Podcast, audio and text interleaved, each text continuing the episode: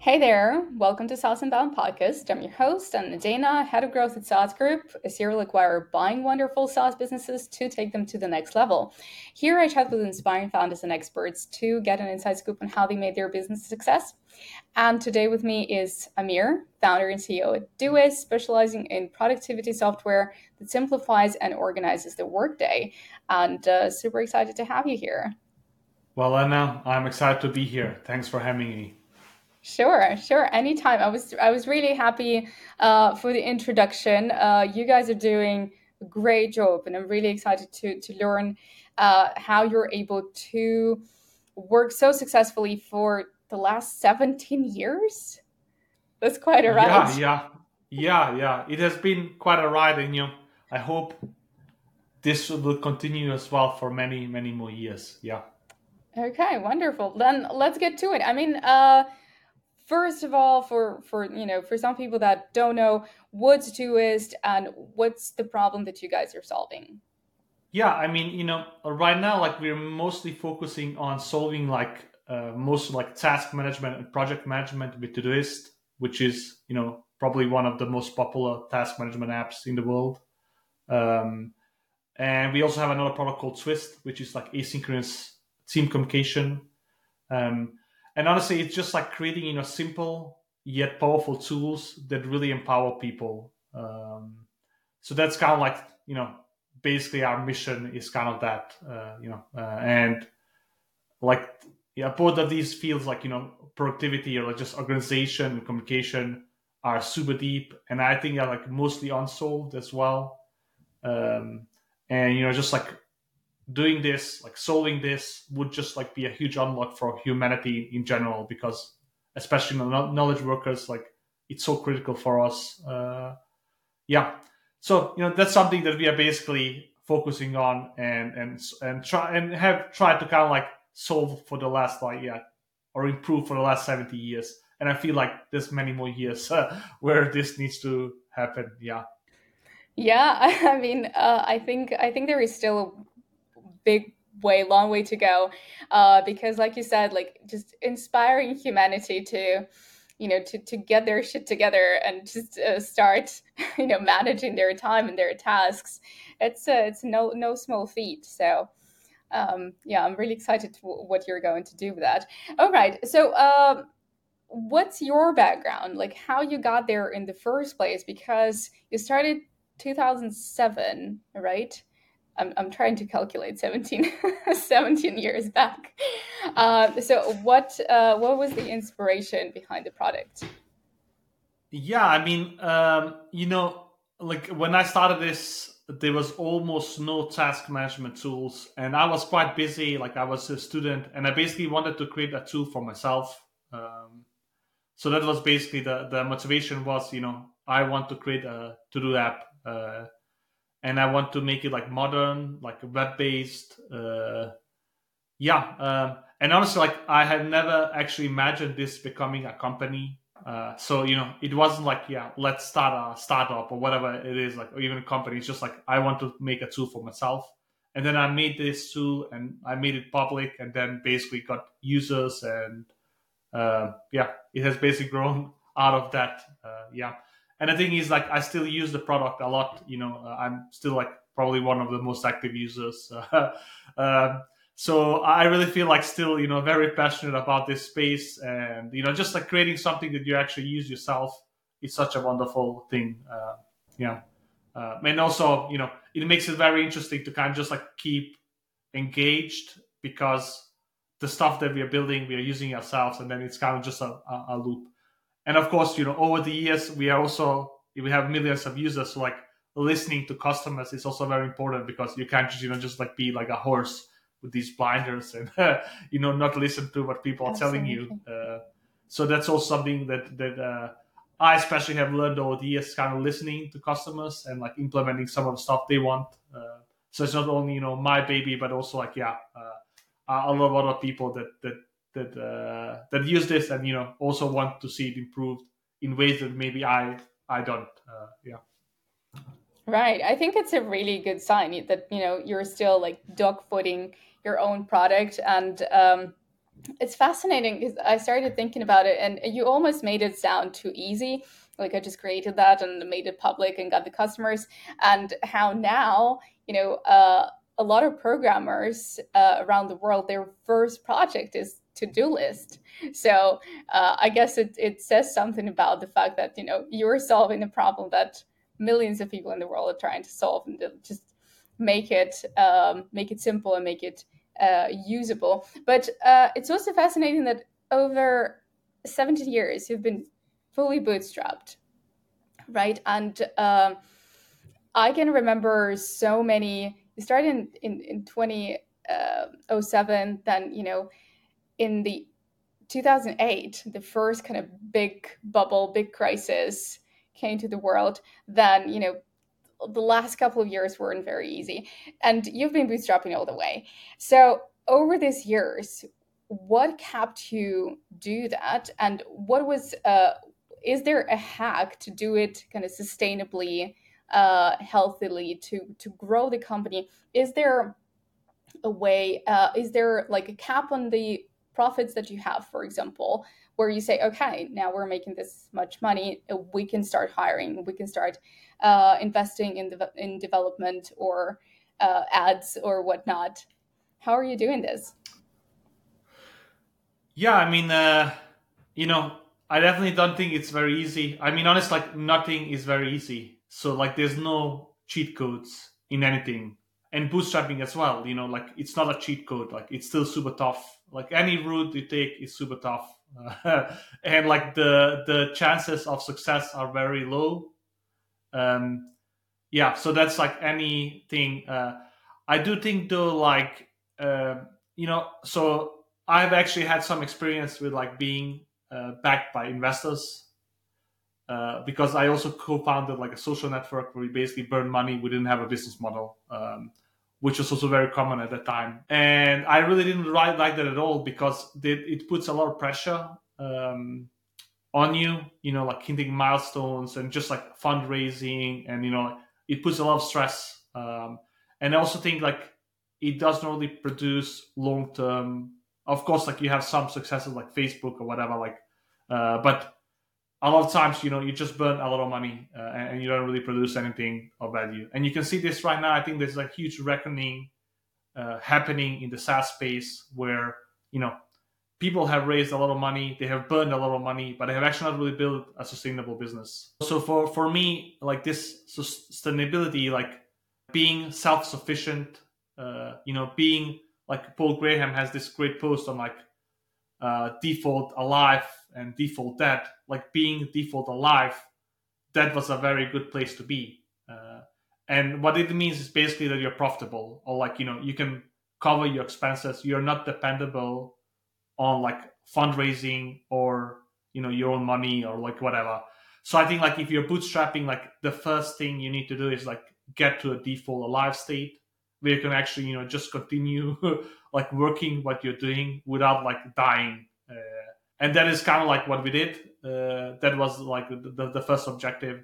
And then once you kind of like begin, begin to earn money and like generate money, you can kind of see how you're investing that. But I think like this default alive state is super critical, even actually as you scale, because for us, you know, we could have taken a lot of debt in as well if we wanted, or like, you know, even do fundraising or whatever else. Like, but the thing is, you know, at some point you need to pay that uh i you know or like you maybe are like let's say that we actually like raised 100 million and we, then we you know hired like 300 people you know you have 300 people that you need to sustain and pay. And at some point that uh, funding dries out and if you don't have a business that's actually sustainable you will not be able to pay people salary. Um, so you can see right now, like there's a lot of lay, uh, layoffs happening. Uh, a lot of companies are kind of like in this stage, especially right now, but like with interest rates, you know, becoming much higher. It's a much different climate we are going into. Um, so yeah, so that's kind of like yeah, like a sustainability, you know, profitability, and like building something that's like default alive. Uh, that's a great strategy for for bootstrapping. Yeah. Yeah, I guess you're right. But I mean, uh, you made it way past default alive, right? You made it to uh, to a pretty successful business. Uh, and uh, how many people are there now in, in the company? Yeah, I mean, honestly, like I think that's always like a, a vanity metric uh, because uh, you know, like my objective is like having as few people as possible mm-hmm. because I think like you know, uh, more people, more problems. You know, like the whole complexity arises a lot. So like we are about hundred people, and mm-hmm. honestly, like I'm just like trying to figure out ways like that we don't add more people uh, um, because I do think like you can do amazing things, especially right now. There's like so much leverage, like for instance, of AI with technology in general, that you can actually you know have a billion dollar business and be 50 people. Uh, um, so you know, I think that the question should be like you know. Uh, yeah, like what is the revenue per employee, and because that is kind of like what you're measuring. Uh, yeah. And if you see like some of these VC-backed companies, uh, you know they have a little uh, revenue uh, and you know like i like one of the i think uh, last week like a pitch which was like this uh, presentation right. software uh, like i think they raised like 138 million they had like 4 million in revenues and they had like 130 or like i don't know how many employees you know that is a very bad business and that also means that you also have like very uh, little efficiency per employee, productivity per employee. Um, so what we actually measuring is more like what is what is actually like revenue per employee and like getting right. that as high as possible. So so right now like we're about 100 people and I think uh, we're about maybe 200,000 per uh, per per person. So about 20 million in, in, in revenue. In revenue. And we actually want to grow that, you know. Uh, yeah. yeah, yeah, no, that makes sense. I mean, that was actually uh the next question but thank you for for elaborating i think that it, it makes great sense everyone is turning towards profitability uh, this last year. And i think it's a, it's a really good turn. Like you said there are so many uh, technologies and ai to to leverage for for growth and to, to make sure that uh, the team is efficient.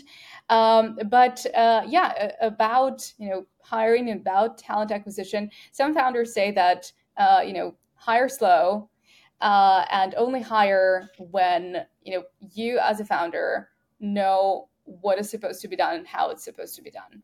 So, um, did you have this strategy? Did you basically have to learn from the very beginning every aspect of running the company and then only hire people uh, to be able to assess what they're doing? Or was it different? And um, what was the most challenging thing to learn?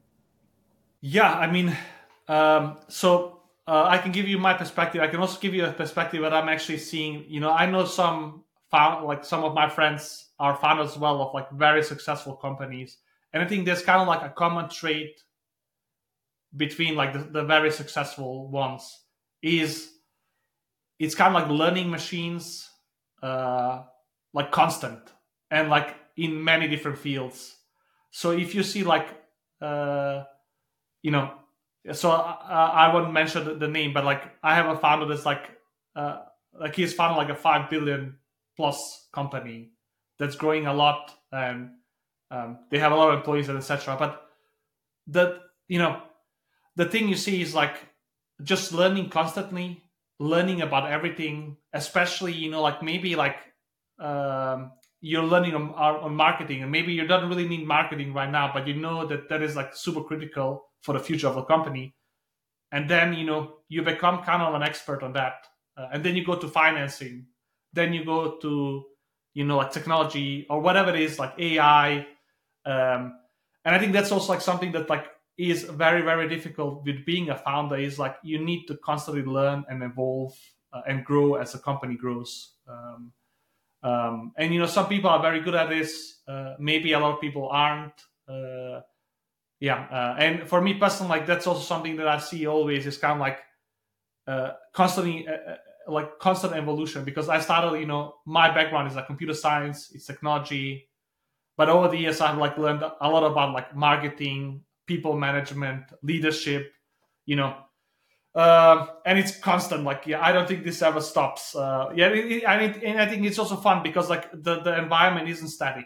It's always like evolving and always challenging. Uh, so at least like I love this aspect of the job, uh, but it's also um, you know it's not like a job where you can just like sit back and enjoy. You know, uh, yeah. Right. Absolutely. So, what was the most challenging skill that you had to learn? This episode is sponsored by Rewardful.com. Looking for new ways to find customers for your SaaS business? Consider adding an affiliate program. Rewardful is the easiest affiliate tracking platform to set up, manage, and scale for SaaS companies. Log your customer acquisition cost and only pay affiliates based on results. Integrate Rewardful with your Stripe or Paddle account and set up your affiliate campaigns in minutes. Building a successful affiliate program can be a little bit intimidating figuring out where to get started. That's where Rewardful has taken what they've observed from their most successful customers' affiliate programs and distilled that into an exclusive online course. The exciting part? Their affiliate marketing course is absolutely free. And by joining the waitlist today, you'll get early access to it as soon as it goes live. Join the waitlist at rewardful.com/course rewardful.com slash course and turn your biggest fans into your best marketers. Yeah, I mean, honestly, that that is something still I'm learning. Is like just managing people. Uh, you know, when I started, like, I actually never saw myself as like a leader. I never wanted to be a leader. Like, uh, it was kind of like push. uh, it was pushed by the company's needs uh, to kind of become you know, uh, like managing people, leading people, um, and that is like not something that comes very natural for me. Uh, so I think that was definitely like the most challenging aspect, and I'm still learning that. Uh, yeah, I, I, you know, and that's maybe you know like the technical background. Uh, so for me, like tech is much easier um, to learn and like just think about than like you know like scaling people and like scaling organizations uh, you know yeah so yes i've kind of like learned to like this part of the job a bit better but it's still kind of a struggle and it's not something that uh, that comes very natural yeah Okay. Yeah, I think uh, I think it's a, it's uh, true for so many founders. And I remember on one of the podcasts, you even said that uh, you had an offer to invest in um, in Todoist, but then uh, what investors wanted to do first was to substitute you as a CEO with another person.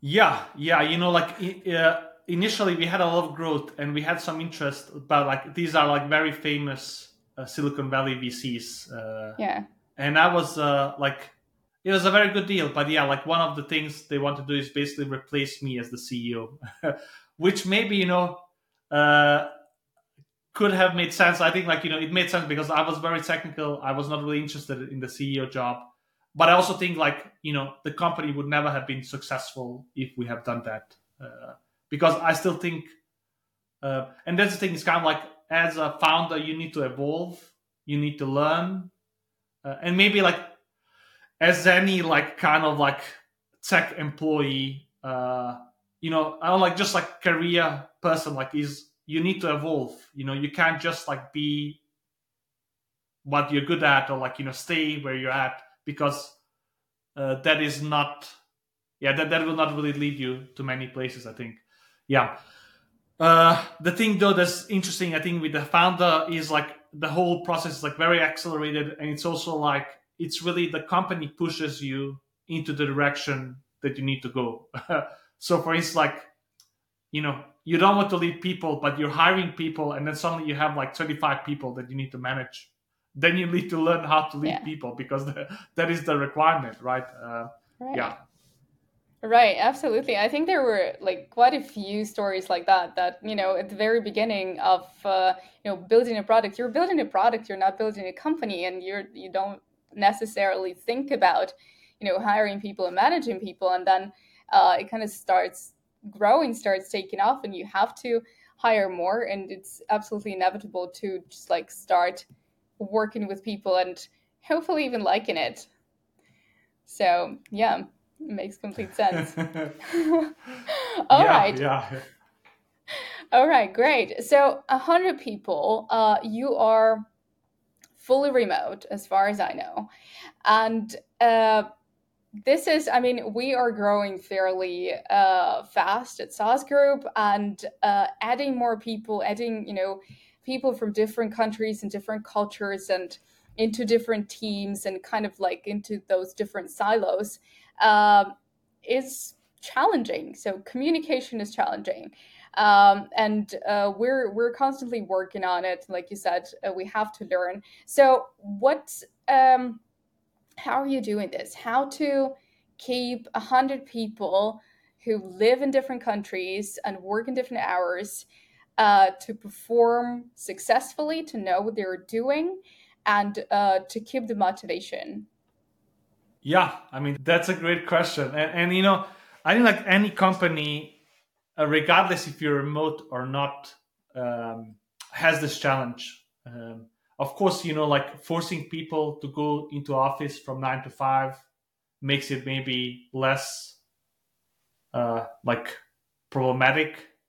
Uh, but in the end, I think you have the same problem. It's kind of like how do you motivate people, um, and especially you know I think like you need to go for like intrinsic motivation. Like people really need to be passionate about what they're doing, you know. Um, and I think the first thing I would actually start with is kind of like the mission of the company or like what you're building.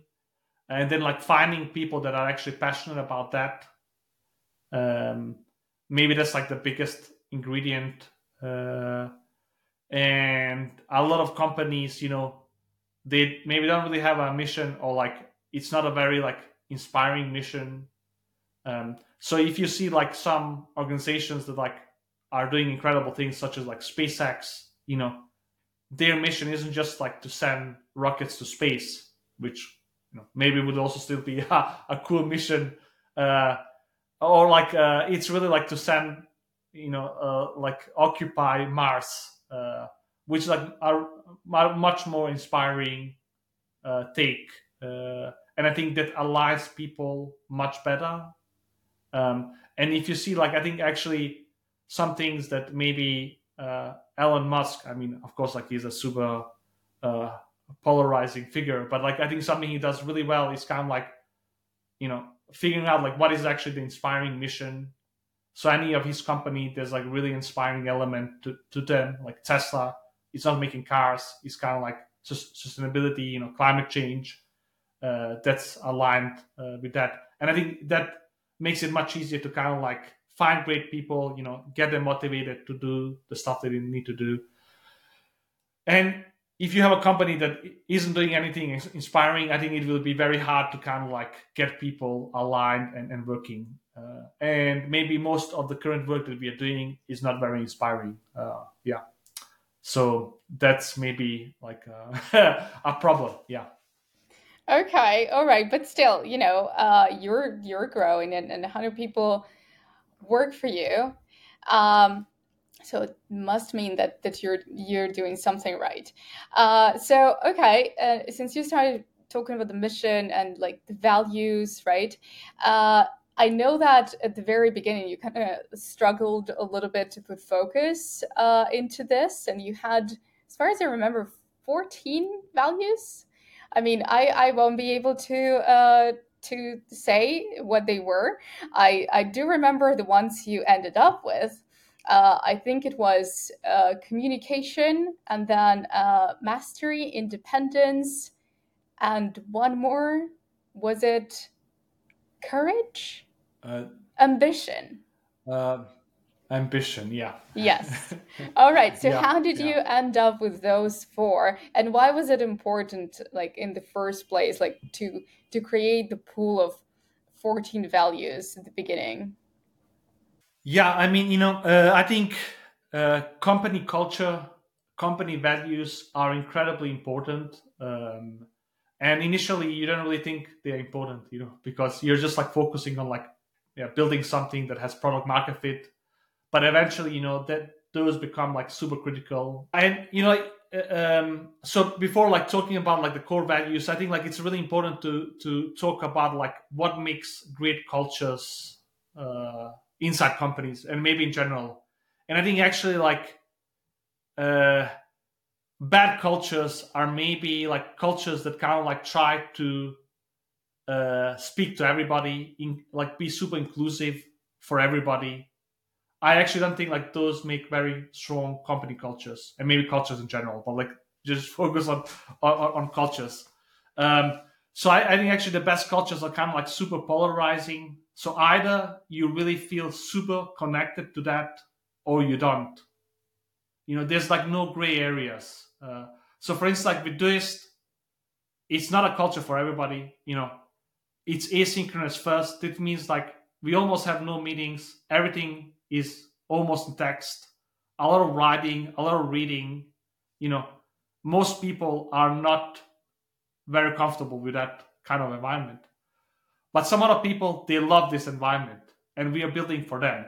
You know, um, so that's like one aspect of this, and that's where, like, for instance, uh, independence or communication comes in. A lot of cultures are collaborative.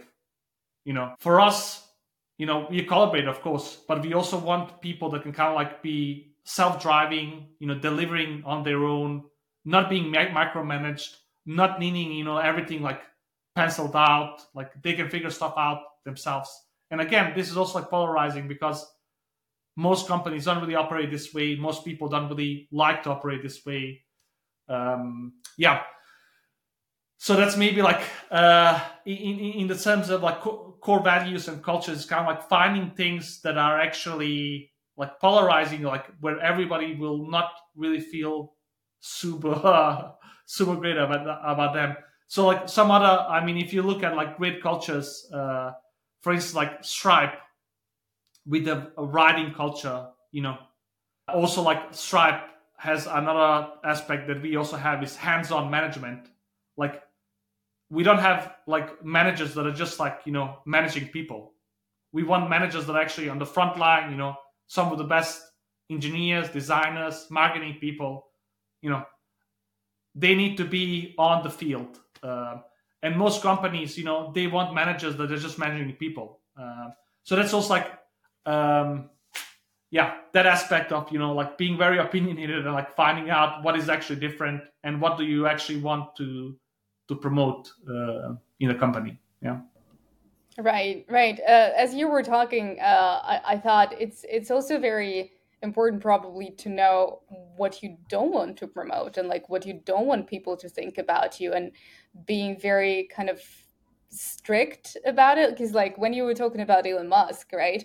It's polarizing, but it's also like it it provokes thought and like it it's it's love and hate kind of situation, right? So and people who are driven by that vision and by that ambition they they will find a great home there so i think uh, with you is um, is absolutely uh, the same and and i think it's great because like yeah it's good to to have all the th- like thoughts about communication and you know empowering uh, people to make their own decisions but it's also important to tell them like what is not um, being uh, tolerated, like you said about the managers. I think that's that's really smart because like it's it's inspiring for for everyone else to see like what your managers are doing and uh, you know try, trying to uh, to get there as well. So that's great. That's a great learning opportunity. Uh, also, all right. So uh, it seems like there is a lot of hard work and a lot of like really good decisions. Uh, maybe you know some are not very popular, but they're good for you.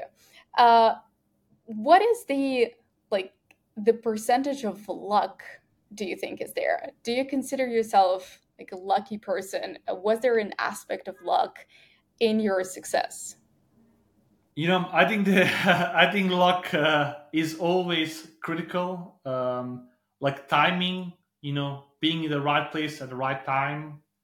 So I think definitely like luck is very very critical. Uh, I also think like hard work is very critical. Uh, I don't think like luck is enough. Uh, you know so for me personally like you know i, I started to develop when i was 12 uh, and uh, i was always very, very obsessive about about that aspect uh, and of course you know there's a lot of hard work but also like you need to be lucky and you know hit the right timing with the right idea. And a lot of times like you may also like just be unlucky like you're maybe you have a great idea but you just have the wrong timing. Um, so you have a lot of products over the history where you know they had a great uh, idea, but they were just off. Uh, yeah, this said, you know that's maybe the beautiful part is like if you you're just in the game and you just keep growing, keep learning, iterating. At some point, like you will become lucky. You know. Um, yeah, uh, the, the worst thing you probably do is just like you know become a demotivated or like stop learning, stop growing, stop pursuing um, opportunity as, as well. Uh, and, and, I mean, especially like for younger people, like I have three kids now, you know, so like uh, uh, it's kind of like it's very hard to like make very radical decisions or like changes. But maybe also initially, like if if you're in your twenties, you know, and you're free, then like making bets that are wild or like you know crazy is maybe not a bad idea. I mean, uh, so something to to to remember is uh, in my storyline is like I actually quit university uh, like before finishing my masters, and I went to co-found a like social network in Asia Pacific. So I lived in Taiwan.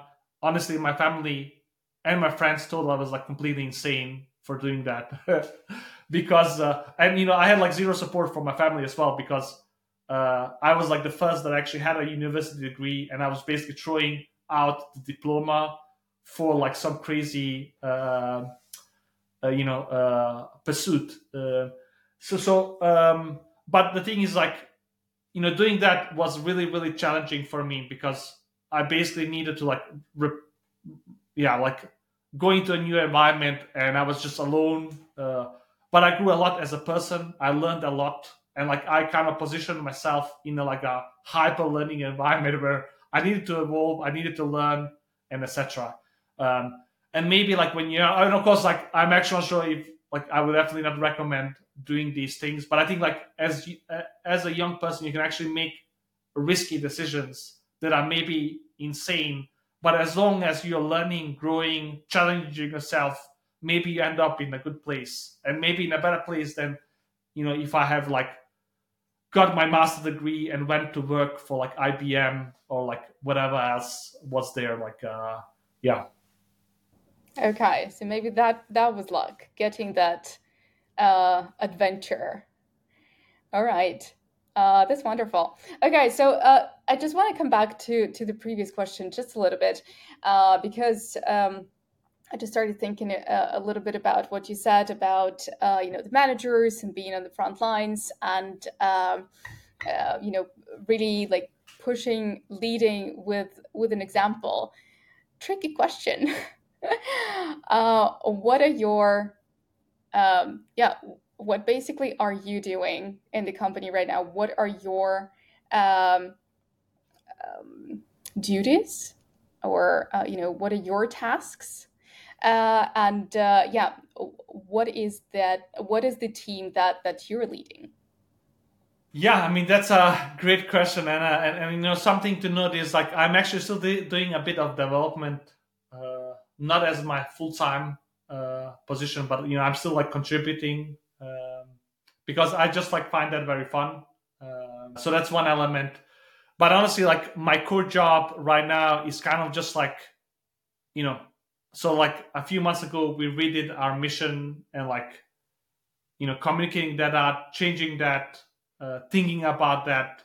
That was actually really really difficult uh, to do. Um, and I think like it's super critical as a founder to actually do that uh, because yeah, like you may say, like yeah, the mission doesn't really matter, but like it actually does because it kind of like it directs the energy and focus of like hundred other people. So like making sure that like the the the the vision and mission is very clear. Like where are we actually going as a company? uh, that is very very critical. So that's one aspect. The other aspect is kind of like evolving the leadership team, improving that. Uh, you know, like if you're 20 people, leadership maybe does not really matter that much.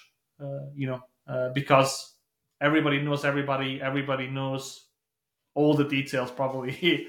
Uh, but as, as, like 100 people, you actually like leadership becomes much more critical. Um, and like having, you know, everybody aligned, uh, like having, you know, uh, all the different like aspects like functioning together, that becomes uh, a challenge. And like that's also something that, that i work on uh, a lot uh, yeah. And of course you know like making sure you have the right leaders replacing those that are not functioning uh, evolving that aspect uh, yeah um, yeah. So those are like some of my uh, duties yeah okay thank you i hope it wasn't too intrusive I, I took a leap of faith with that question Uh, but um, yeah Okay, thank you. And uh, just a couple more questions, kind of the, the usual ones on the podcast. First is what has been so far over 17 years? I mean, I'm, I'm always fascinated when uh, there are founders that have been doing uh, something incredible for, for such a long time. What has been the biggest win and the biggest failure? Yeah, I mean, uh, those are some uh, excellent questions. I think, like, you know, the biggest win is basically, you know, building a sustainable business. You know, uh, being default alive, uh, not really being dependent on other people, uh, like especially other, uh, or like not being dependent de- dependent on like hitting some milestones or like you know growing at a certain percentage or whatever it is like that you can be forced into. Um, you know, I think we have been very blessed, and that has been the the the the, the biggest win and the biggest failure. I mean, obviously, there's many, and you know, it's kind of like a journey. It's like up and down, um, uh, and um, you know, like I think something that is like very easy to do as you become default alive and you don't really have outside investors uh, or like just outside pressure is like it's very easy to become complacent. So unfortunately like I, I do think we had like some years maybe uh, like uh, one or two years where we were very complacent. We were not really doing very good job. We were not really growing.